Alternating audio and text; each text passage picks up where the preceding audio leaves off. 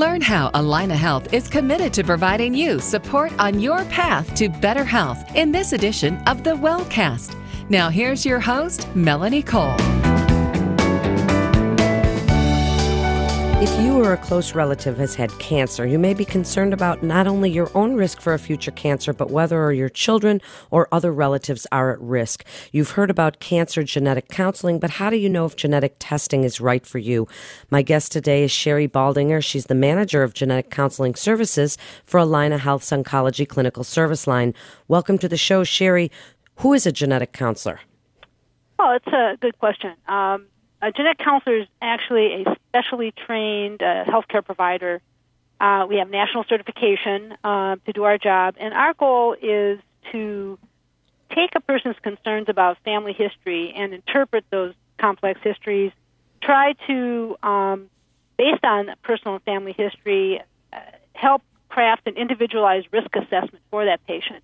And given that personalized risk, uh, develop uh, or propose health strategies, whether it's screening, prevention, uh, interventions uh, that uh, are best for them. You know, there's all this talk these days about when women should start mammography screening.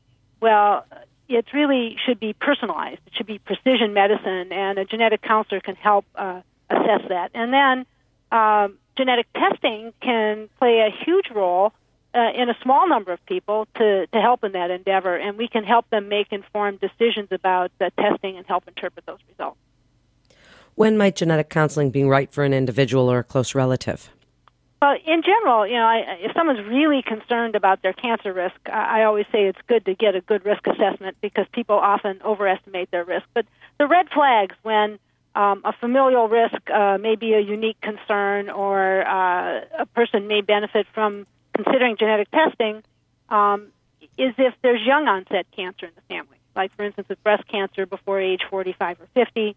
Uh, probably any woman who has had a personal history of ovarian cancer or a close family member with ovarian cancer would benefit from that discussion. For colon cancer, young onset would be uh, before 50. Um, if there's a cluster of cancer in the family, you know, three or four people with a cancer, uh, one should should talk and talk to a counselor. Um, and then, of course, there are some rare tumors that may prompt, uh, under any circumstances, they should be addressed for possible familial risk, like a medullary thyroid cancer something called a pheochromocytoma or, or um, certain types of brain tumors. Is it safe to say that for people who have no family history of cancer but still get cancer, genetics does not necessarily play a role in that cancer? Uh, no. Um, you know, sometimes the family's uh, structure can be limited. Um, there are uh, like for instance with ovarian cancer, of women who have an inherited predisposition to ovarian cancer, probably 30 to 40 percent of those women had no prior family history of a relevant cancer. Because um, sometimes, you know, let's say I'm a woman who has only brothers, um, and I got a genetic risk from my father who had only one brother. It, you may be fooled by the absence of uh, other cancers in the family. So if you're young, even without a family history, it may be important and again, certain types of tumors would prompt uh, investigating the possibility of a familial risk. What would you like people to know about genetic testing itself? I think a couple things. One, um, genetic testing it doesn't equal genetic counseling. There are people who benefit from a discussion with a genetics professional to learn their cancer risks and what they sh- how they should manage those risks. When um, genetic testing may not be relevant in that circumstance, and um, the other thing is, with respect to genetic testing, the goal of it is if we can figure out what causes the cancer in the family, we can be more proactive rather than reactive in their risk assessment and management. We often may learn uh, that there's a risk for cancer that's not obvious based on the family history. Sometimes can impact better treatment of those cancers, and we can provide a huge benefit to the family. Um, so I think that's uh, uh, something people should realize that the um, the benefits, um, I, I think, extend beyond what most people realize. what's involved in a genetic test, Shari? Oh, physically, a genetic test is, um, is is usually a tube of blood. It's not it's not a big deal. It's so physically, it's not a, a, a big step for a, a person to take, but it is uh, the information is powerful. It's limited, um, but it can be empowering. So um, I think it's what's important is if a person gets a genetic test, that number one, they want to know is it the right test?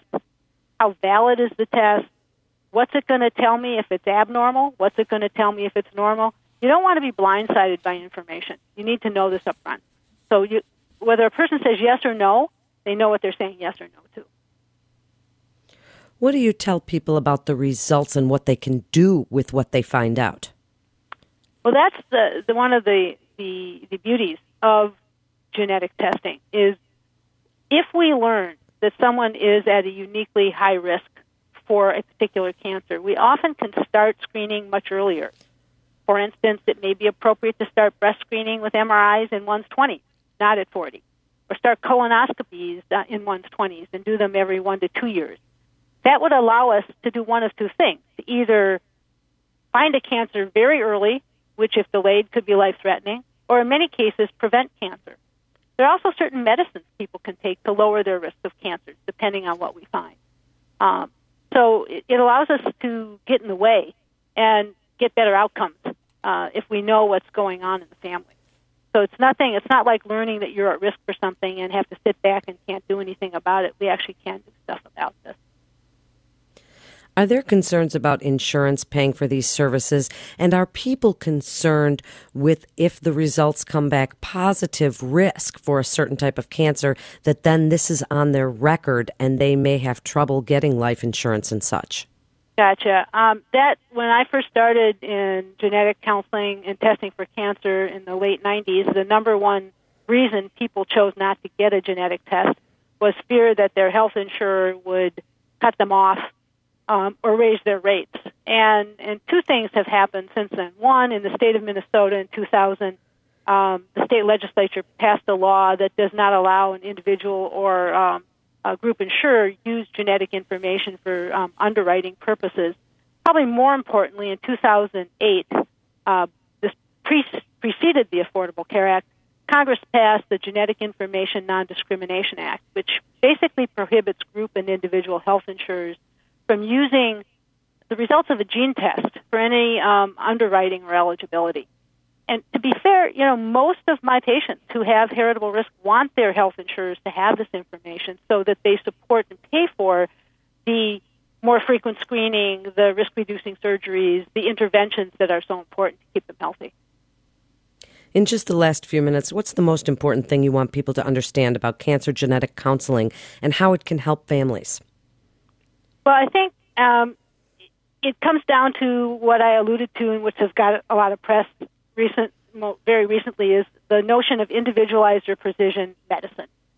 This, through through seeing someone in genetics, we use family history and sometimes genetic testing to tailor risk and management for an individual and empower them to take control um, of this concern instead of being the victim of the concern. And I think um, that uh, a genetics professional can really help uh, put all this in perspective for families, for individuals and families, and help them um, um, manage manage these risks and prevent cancer.